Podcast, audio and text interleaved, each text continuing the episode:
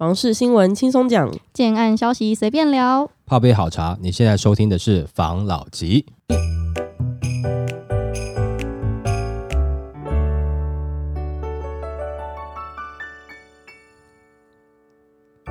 关心你的房事幸福，我是房老吉，我是大院子，我是茶汤会。今天呢，我们要来谈最近不是市场的状况，大家都在观望吗？那我们不是有讨论过，房老吉预期房市可能可以进场的时期是在明年的下半年。嗯，然后我就有看到一则新闻，他就有提到，就他觉得购屋的时间最好的时机点，跟大家分享一下这则新闻。购屋族注意，专家表示，这时间房价将下修，台湾房地产逐渐走向软着陆。新展集团在十一号宣布下修台湾今明两年的 GDP。那台湾央行已经连续两期理监事会议没有针对房地产祭出最新的信用管制。对此，专家指出，基于台湾今年的经济恐放缓，以及利率与货币政策调整。预期台湾央行仍有一到两季的收紧货币政策必要，购屋成本增高，房市可能将逐步走向软着陆。预估明年第二期之后，房价将会看到明显的调整。它这个明年第二期之后是现在听下来时间跟我们算是差不多啊，对，比较近的。对啊，他说他会这样预估，是因为他觉得台湾现在面临的四大挑战。嗯，那这四大挑战呢，其实也不只是台湾啊，我觉得应该是全球吧，因为毕竟现在不景气是全球造成的。嗯，那四大挑战是什么？全球经济成长大幅放缓，衰退风险增加，然后通膨触顶，仍处于高位，嗯、经济市场的环境利率大幅上升，跟美元流动性的缩紧，冲击到台湾的出口，尤其是台湾不是以半导体产业龙头著称吗？对，我知道的是台股最近跌的真的是蛮惨的。对啊，其实台湾主要是靠出口，嗯，不管你是高科技产业或是。其他产业了哈，就是说以多数来看，台湾还是需要靠出口来去赚取我们的国家的收入嘛。现在整体不管是全球的影响，或是台湾自己内部的状况，以房市来看，其实都不应该继续看好啦。最近其实不管是前一段时间，应该讲的是一年前吧，还是两年前，我们那时候还在房市看多的时候，你记不记得？嗯，有人在骂说我是房市黄牛嘛？对，对不对哈？最近呢，也有一些听众就不喜欢我们在好像看衰房市，或者是说我们在乱带风向，我们还是要自白一下，我们也不是帮忙谁看多，也不是帮忙谁看少，也不是因为我们自己的立场，我们想要看多或者是看少，我们在分享的是说。最近你收集到的消息跟状况，不管是在业界可能听到的消息嘛，哈，那大致房市会走的状况，我们只是拿来跟大家分享。可能之前有一些投资客喜欢我们的节目，但是有一些自助客很讨厌。到现在，哎，好像自助客比较多，那有些投资客讨厌，对。但未来如果说房市又往上涨了，我们会不会跟着看多？会吗？因为我只是在看，就是整个的状况是怎么样，我们只是分享出来，可能又会有其他我们原本的听众是自助客的会讨厌我们，可是我们只。只是想做我们目前了解的状况的分享啦。那很久以前我有讲过一个前辈跟我讲的话嘛，不管怎么样，有的时候要创造财富。或者是你即使是要买房子，不要逆势而为啦，嗯，顺势而为是比较好的。没错，房市在涨的话，那当然它可能就也许是适合投资或是短期投资，但是你在自住上面也许就不太那么适合嘛。但房市开始往下走的时候，你觉得它还适合投资吗？我想就应该不是适合投资了。那它是往下慢慢走的时候，回到基本面的时候，是不是比较适合自住？它就是一个波段这样子啦。不管你承不承认，现在的波段已经走到转折点，但是你得接受一件事情，房市是。上上下下，嗯，哦，它不会永远向上。但是你说长期来看啊，也许它上升力道比较长。但你看拉多长，近五十年啊？对了，近五十年是这样子。但是如果说你台湾未来真的人口老化，你拉到一百年、两百年，一定都一直往上的保证吗？不敢保证嘛。两百年台湾还在不在？我都不敢讲哎。好，因为有太多的问题了嘛，你不敢这样保证。但你说我们这样讲啊，也许好像扯太远了。对啊，五十年都活不活得到？五十年搞不好房子都老旧喽，要都更喽，是没有错啦。但我们是讲说，台湾的房市长期来看只涨不跌。讲实在话，长期还是要看有拉多长了，嗯，对吧？你也许拉更长，就发现它还是有跌的，或者说这个岛就没人了。那现在包含新展，像这些比较大型的金融团体，都已经开始对于景气以及房地产的预测，其实大概他们因为手在办贷款的嘛，其实自己最清楚嘛，现在状况嘛，而且银行不管是股市什么，任何跟商业有关的活动都跟他们有关嘛，他们应该已经明显感觉出，好像现在的力道不需要央行再去做任何的动作，你要开始软着陆了，也就是那个气球开始升升升，它诶升不上去了，热气球开始要慢慢往下降了嘛，嗯，燃油已经没了，你可以感觉得到，那你没有必要去打它了。你它至少乖乖下来就好了，你只希望他不要再夸张的往上涨嘛。不管你是投资客或是自助客，我讲的东西，不管是你喜欢或是不喜欢，我也只是说分享一些资讯。你不喜欢，那你也可以去看看是不是真的最近的状况开始有这样子。也许你可以把我当成是一个就像闹钟一样这种感觉，有没有？早上被吵了就觉得很讨厌嘛。很烦呐，但是如果说你喜欢听的话，你也许可以把我当成是一首好听的音乐的闹钟。我们只是尽量去呈现说我们目前得到的消息跟资讯，是不是下半年可以进去？因为他讲说第二季之后，在明年下半年会是一个很好的入场时间。因为很多人说哦，我预测，我我也不是预测，我只是收到了很多的资讯，所以我们从今年的年初二三月份的时候，我们大概就感觉得到，以资讯的内容看得到是在明年下半年。应该要下修了，比较好的进场时间点了。对，以自住来讲，你可以买的让你觉得稍微舒服一点点，价格也许是没有再上去了，或者是有的有下修，但是利率有没有下去呢？那你在买的是预售屋的话，那可能你交屋的时候利息已经开始慢慢往下了啊。但是如果说你买的是成屋的话，你可能那个时候还卡在利率比较高的时间点。如果说像现在有的交屋可能拖到五年，那搞不好你交屋之后，除了利率下去之后，搞不好房市又迎来另外一波涨势了。哎，说到交屋这个是题外话啦。嗯、我上礼拜不是有说有兴趣台南的一个案子吗？对，他那案子后来我知道他户数很多，一千多户，可是他的施工期限就是只有三年，我觉得有点冒险，所以还是算了，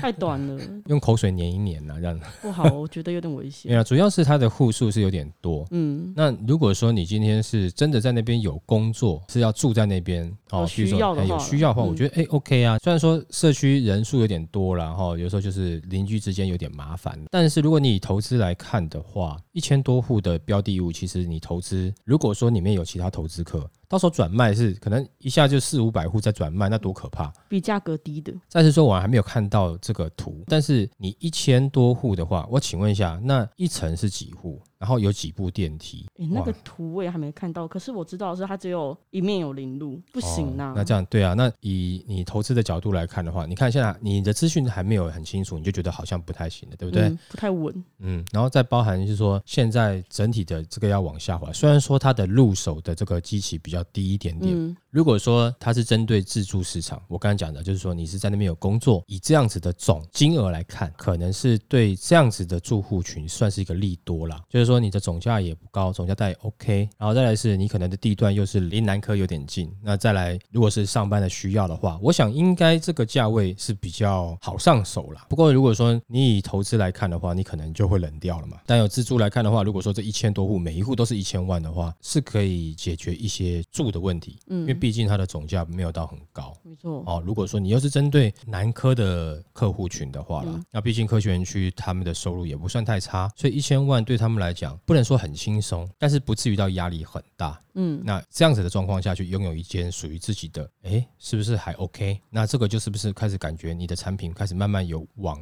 自助取向开始去设计了？这样子的话，各项的这个蛛丝马迹，我相信。应该大家可以感觉得到，或者是你也可以把它当成是一个证据，房市慢慢开始反转了。OK，好，来下一则，住宅完工爆大量，房市修正买隐忧。近五年来，房市走多头，每年的住宅开工量都超过十万户，今年更渴望挑战。二零零九年有统计以来的新高，房中业者预估未来三年新完工住宅数量恐超过三十万户。那近年最大量的住宅完工潮来临，一旦景气反转，恐成房市修正导火线。尤其是新兴涨势过快的从化区，短线会出现压力。过去包括桃园、新北市的从化区都出现过类似的状况。现在没有卖压的，应该只有蛋黄区。市区就市区，市中心，嗯，没错。你是蛋黄区，你是都会核心。你受影响的的确会比较少。而且讲实在话，你真的要卖要来买你房子的客户，大概也大概知道我价格会开在哪里。而且潮水一退去以后，你就会感觉出来，哎，我在都会区这个下来的力道很弱，好，慢慢的，但你会感觉蛋白蛋壳整个就突然下去了。而且心里会其实会有点害怕，因为它下去了就算了，嗯、你又不想住那。对，住市中心的话，可能还觉得哦还不错，算了啦。如果真的卖不出去。一家人搬去那也不错，对，住在这边也蛮好的，对？毕竟我住在哪里，给小孩住啊。我简单讲啦，当然有一些人他可能，譬如说他手上是有持有一些蛋壳区的，他会觉得啊，我现在这不是蛋壳区啊，价格应该不会下降啊，可能会很讨厌我们现在的言论啊。但是我们一开始其实也有讲了，就是说你要买蛋壳区，如果你是投资，不是不行啊，你自己时间看好，你要准时下车啊，早点下车啊，对吧？我们之前有讲嘛，而且我们是在六月之前，我们就想说建议大家早点下车，嗯，那个时候你还可以有个不错的价格，你要一直盯到。现在就以投资客来讲，你盯到现在，你才在觉得说啊，有人在唱衰带风向，说房市不好，其实没有不好，什么事呢？我跟你讲，你六月份之前，你不要贪心，好好下车，你已经赚了，现在这些事情就跟你无关，对不对？你就是可以云淡风轻的看它涨。看那个浪起浪落，当成一幅美景，一点水都不会沾湿自己身体啊！那个时候该走不走，你你到现在你觉得别人在乱带风向，这个就不太对了吧？而且我们又不是现在才讲，那时候五月多的时候就在讲了嘛，建议大家友善嘛，哦，就先下车嘛。嗯、那现在你在蛋白区，如果你是自助的话，其实这个东西跟你无关，所以你自助客也不用担心，对吧？因为你要自己住的，也许现在此时此刻它可能不具备炒作价值，但是也许五年、十年后它发展起来了，哎，你那时候可能要再换屋，哎，不错嘛。对不对？价格还可以嘛？嗯、对你来讲，你没有需要太担心。而且相对的，你可能那个时候取得的价格，即使是不是那么的便宜的话啦，不是那么的漂亮的话，也没有关系啦。你持有一段时间，只要你的眼光不是太差，你选到一个是完全不具备任何增值空间的地方的话，那也算是学了一课。那也有另外一个好处是，这房子你住久了以后，你会觉得，哎，就是你会越来越喜欢。为什么呢？因为你年纪慢慢长大以后，你会越来越怕吵，好，因为早上很容易被吵醒，很奇怪。我年轻的时候就是吵不醒啊，现在早上就有一点点声音，有没有？哎，哦，五点多六点自己就会醒来了。可是看医生很不方便呢。对啦，但是我没有说到很老嘛，对不对？你说你四十几岁的年纪，你你开车去看医生，四十几岁还年轻吧？不年轻吗？只是说我现在开始会有一些比较容易早起的。症状嘛，我算算是四十中间啦，这个也还不到很老吧？还不到啦。你们是因为太年轻了嘛？这样子的房子你自己住，可能住到那段时间的时候，你就会觉得好像也没有像市区那么吵，摩托车过去不会叭，我骑车过去不不会吵嘛？你至少比较安静嘛？你睡眠的品质可以好嘛？会有割到机哦，它咔啦咔啦咔啦这样子，可能而且它可能起的比你还要早，所以这也不一定。可是你如果你你被鸡的鸣叫声吵醒，你突然会觉得，哎，好像我身体蛮健康的，至少不用晚上被吵醒，对不对？是嘛？哈，好了，尤其哈到了这个年纪，我也觉得很奇怪。以前一些哥哥们哈都在讲，哦，我好喜欢你们年轻人的哈那种赖啊群组，里面都有很多这种好好看的东西。你看我朋友哦，我好多群主，每个群主都传哦养生啦，哦鱼腥草啦，哦哪哪里健康检查啦，都是这种的。但是我现在的群主慢慢开始也是变成这种的了，对吧？就开始一些。养生群主出现了，长辈问好早安图越来越多，这种的群主。但你说我现在会不会开始担心身体？以前我这个才不管呢，反正睡一觉起来或是泡个澡起来，隔天都是好的，身体都好的。现在没有哦。哦，会担心，哎、看一下中医啊，吃个中药 什么之类的。你的生活形态会慢慢转变嘛？你今天是在蛋白区，就是你持有长一点点时间自助，其实对你来讲没有不好。你会觉得烦恼的是什么？是因为你是投资啊，你是投资，你觉得它冷下去了，你该怎么办？那到从现在到交屋，当然我们之前有讲过，就是说投资客当然有些奥保守了。知道吗？就是规避、哦，对对对。但是我们这边不想要去宣传、去讲了，那你们自己去跟投资客前辈去问问看嘛。虽然说，或者说你去听我们之前，我忘记哪一集了，我们自己不小心又讲出来。我现在觉得这种东西还是不要讲好了，对，免得去教坏人家用一些很奇怪的方式。你会担心它的价格上不去了，你会有排斥感。再来就是你可能不喜欢听他讲说这边的房价开始下去，但是你得知道一件事情，现在这个趋势是这样子，你可以选择不接受它，就像今年五六月份的时候一样，今年三月份我们在讲的时候一样，你可以选择不接受它，不听我们就是分析的新闻，不是说我的建议哦，我们分析的新闻的整体状况，你可以选择都忽视它。明年三月份、四月份的时候，你不要就是说觉得我们。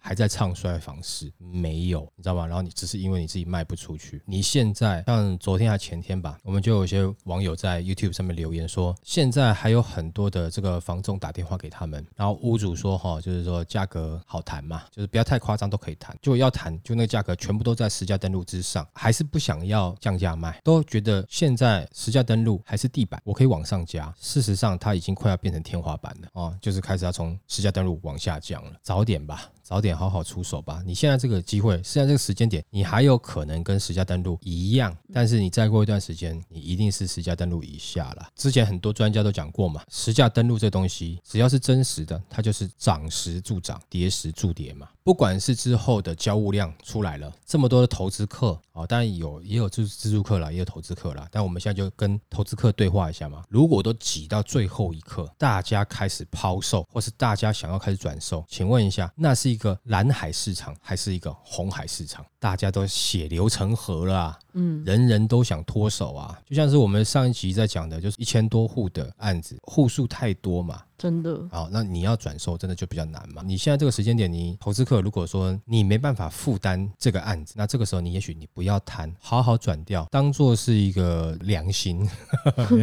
是不是？因为可能你前面有赚了嘛，那你这个就平转了嘛，让你手上这个房子交到一个会珍惜它的人的身上嘛，对不对？虽然说你不确定下手是投资客啊还是自住客啦，如果这个时候还有投资客进去，那你就不管他了嘛。那如果是自住客进去，他应该会好好爱惜这个房子嘛。在你的投资生涯中，你也有是。做一些好事情吗？做功德，哎，对，那你做了这个功德，也许会让你未来就是少赔一点点嘛。就记住一件事情啊，你持有它，如果说我们现在投资客的角度来看，你现在持有它，它如果不是资产，它不能帮你赚钱，那它就是你的负债了。但你对自助客不是啊，因为它还是有好处的事，是让它可以住，可以经营这个家嘛。就像是要开公司，我需要一个办公室、办公场所，我才能生财嘛。那我要有个家，我才能经营家嘛，对不对？它可能是一个必须嘛。那角度就不一一样。那对你来讲，感情说穿了，一个人丢掉的一个人捡嘛。一首歌听过吗？没有。很老哈，莫文蔚的《阴天》好像有听过，但是你念出来完全不知道在讲什么。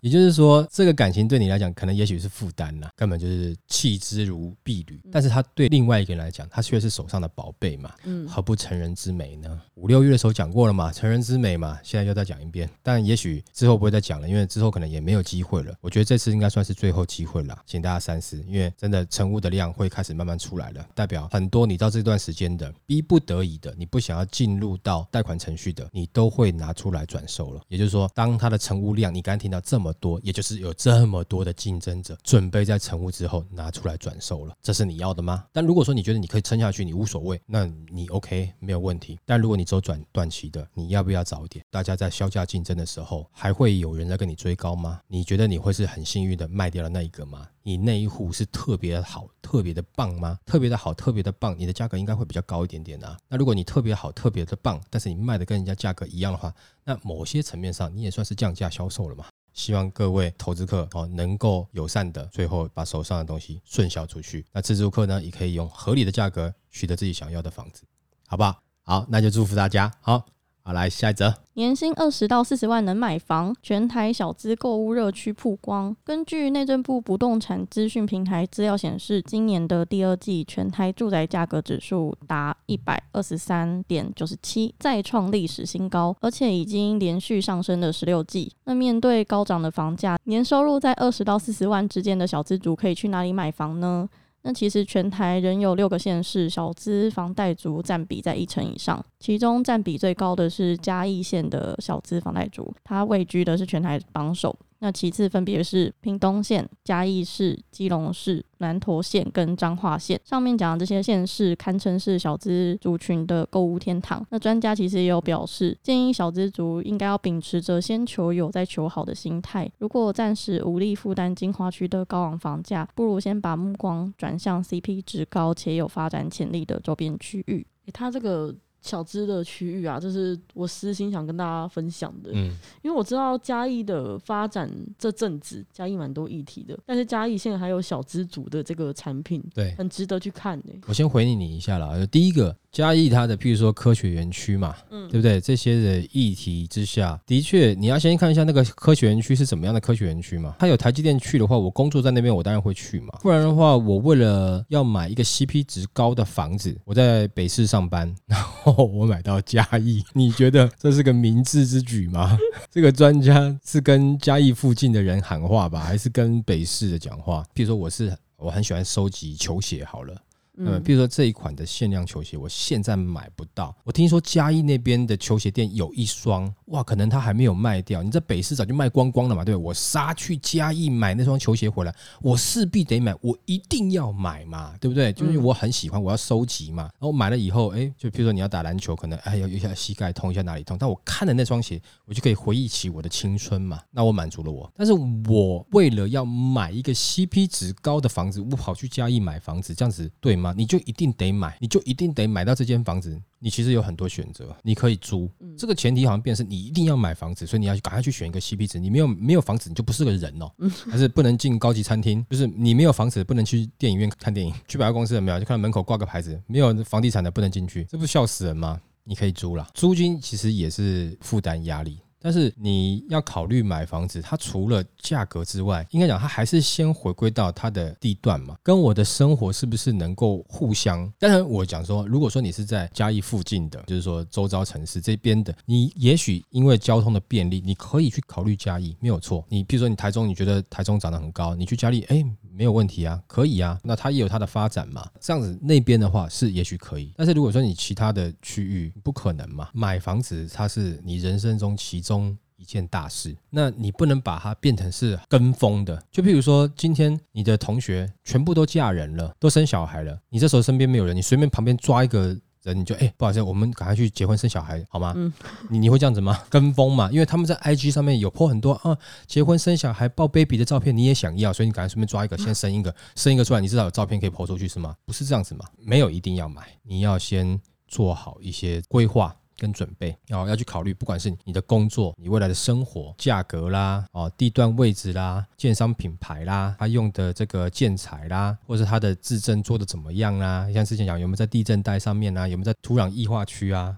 等等的。嗯，这你开始会考虑嘛？这是你真正要买来自住的嘛？而不是像前面一段时间很多人买房子，根本他就像是在玩股票，真的是一样啊。他就是买了那张合约，把合约卖出去而已啊，中间赚多少钱啊？他不是在买房子啊，他在买卖合约啊，他靠合约在卖钱嘛。我们这个就先不谈。如果说以自住的角度来看，如果你今天是在，比如说台中，就是在嘉义那附近的话，嘉义现在的确是有些议题，它的 CP 值也不错。但是你自住的话，如果说在你的工作生活的区域范围许可的话，的确是可以考虑的，但是你不可以把它当做是台中，而我买这边我还希望很高的增值或干嘛的，短期内而且又遇到现在的房市的变化，不会有这样子的状况。但是你买来自住，的确是可以让你先求有再求好。那如果说你离那边有点远的，北市你不用想，你听下一集好了。嗯、北市的可以买基隆啦，然后南部的可以买屏东啦，然后在中南部的可以买嘉义、南投跟彰化啦，全台各地。但是你也知道北市人的习惯嘛，我往林口那边拉。点去，我就觉得很 OK 了啦，还勉强可以的啦。往基隆那边去哦，总是有个抗性嘛。那你如果说你高雄就之前不是有讲吗？就是屏东可以去，高雄的投资客又跑去屏东炒。那你要看啦，就是说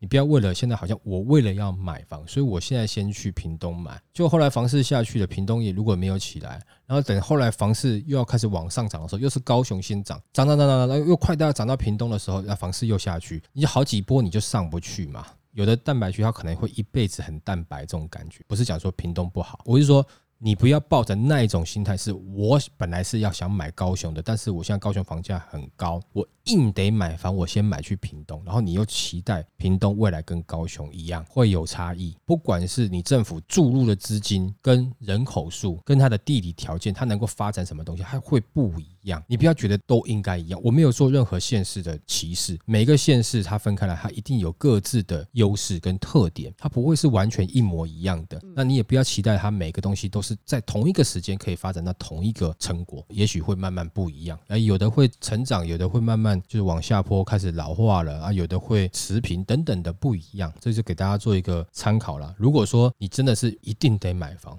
不然的话，丈母娘不把媳妇儿嫁给你的话，那你先买，先求有嘛，至少你可以先把人娶回家嘛。好了，就给大家分享一下啦。好，好，来下一则。楼下就是社宅，抗性有多高？信义区门牌环境八十五分以上，网镜一面倒。有一名网友他在 PPT 上以楼下是社宅的抗性有多高为议题说明，自己前几天看到了一个不错的建案，单价约在一百二十到一百二十五万一平。溢价空间非常非常有限，约只有两 percent。他表示这是个政府合建的案子，那一楼是警察局，二到八楼是社宅使用，九楼以上是其他住户。那社会住宅与九楼以上的住户其实有做电梯的分流，它不是公用电梯，进出口其实也有做分别。那他谈坦言地点跟周遭环境有满足八十五分以上的条件，目前还没有非常的深入了解过社宅，也没有体验到社宅的承租人或社会观感。他担心后面换屋转手可能会有影响的问题，所以就想要针对社宅的居住品质对转手价格会造成多大的影响进行了解。那很多网友就有提到，离社宅越远越好。素质真的差，社宅老了以后，感觉比老公寓还要惨。问题在于社宅根本就还在社会实验阶段，国外叫做贫民窟。那警察局楼上还蛮烂的，社宅素质一定差的啊，一堆低端的加九，那多少会掉价吧，跟嫌恶设置的道理一样。大多数人还是不会希望自己家里楼下有社宅，非常不推。走出来的人都觉得很低端，在地天龙人是不会考虑这种建案的。然后就有人讲说。一楼警察警车的噪音，还有加酒案件，车会乱停，附近又有群众抽烟，价格砍半才值。但是也有一派的网友说明，社宅有很多是上班族小家庭在住，一般户跟优先户还是有差。那社宅有混居就还好，一般的资格租金也不便宜。这个分享是我们前阵子不是讨论很多社宅的议题嘛？对，你看大家到底多讨厌社宅，这一篇新闻就可以看得出来，这普遍都不喜欢呢、欸嗯。第一个，你原本社宅的规划就规划的有点奇怪嘛，你在一楼放警察局，的确是会造成一些困扰嘛。嗯，那万一有的时候楼下有一些案件，不是很麻烦吗？感觉自然会小偷不比较不敢来啦。对啦，但是就是也不要太近嘛。然后再来是很多人说。社会住宅的素质差，我觉得良心话来讲了哈，除非他真的是，譬如说像有在吸毒啦，有在干嘛啦，一些像他刚才讲的这种加酒的一些状况的话，嗯，其实你一般住在社宅，我不觉得他素质很差，生活模式跟你不一样，你可能就是早上起来吃吐司，吐司里面一定要抹鱼子酱，他只能抹花生酱。一样有一粒一粒的，但它是花生，你是鱼子。某些层面上，你会不会觉得，就他的生活模式，或者是说整栋大楼啦，有些东西要修啦，哦，要换什么东西啦，要整栋大楼这个住户同意嘛？你会觉得啊，这个就弄个每每一户就出个八九万就差不多了吧？然后你会觉得，为什么那些住户都死都不要不配合？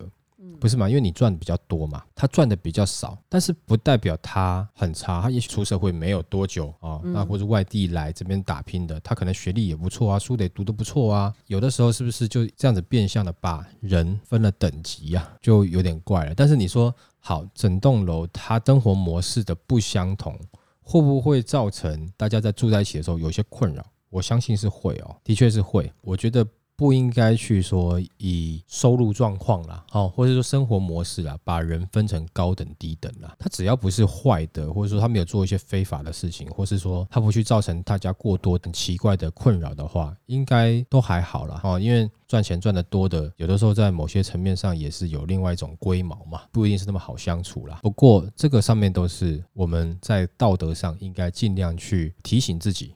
尽量不要去把别人划层级哦，几等几等这样子不太好。但回归到房市，的确是你混合了社会住宅，你的房价不太好拉上去，或者是有些人就会有疑虑。前提也是因为我们刚刚上面讲的。大家习惯把人分成上等人、中等人，还有下等人，是吗？就是好像你赚了钱很多，你就是上等人。先不管你道德怎么样，好像你就是上等人。有钱跟另外有钱的，就是喜欢大家一起生活形态相似嘛。这样子的状况，对于你如果说是买在这边，你期待它未来要增值的话，我觉得的确是会有一点点难度啦。就比如说你下面的住户啊，如果说他的呃品质都很好，当然对你来讲是品质很好。我我们讲的是人品呐，先不讲收入啊，人品很好的话，那当然有的时候是可遇不可求嘛。我们一般自己在买房子，你怎么知道你旁边是好邻居还是恶邻居？后来你一直觉得他是恶邻居、恶邻居、恶邻居，然后在那个比如说你们。住户开大会的时候，管委会开会的时候，就一讲出来，就发现整个管委会都在骂你自己啊！原来你才是那个恶邻居。有的时候只是观念不一样嘛，这个的确是会造成房价你不好上去啊。他说会不会？的确是会的，这个毋庸置疑啦。你这个要怎么改变？我个人认为很难改变，除非我们刚刚前面一讲的，就是大家的想法已经转变了，不只是说我们对人的分类不能是用钱嗯来去分人，然后再另外一个就是说。政府的社会住宅可不可以把它规划的更好一点点，或者甚至更有主题性一点点，或者是说它的规划，然后或者说它的外观等等的用料不要到太 low。刚刚有个讲的就是像贫民区这种感觉，你不要照着贫民区的蓝图去盖它嘛，那你盖起来不就像是贫民区吗？可以换个方式去盖嘛。建商在盖房子也是为了省钱、省钱、省钱呢、啊，但是他还是可以创造出很好的东西。可是我觉得，常常政府在盖东西，该省的钱没有像建商这样子斤斤计较。没有省到，那盖出来又比人家丑。社宅我觉得应该要结合那种协助就业的这种基地。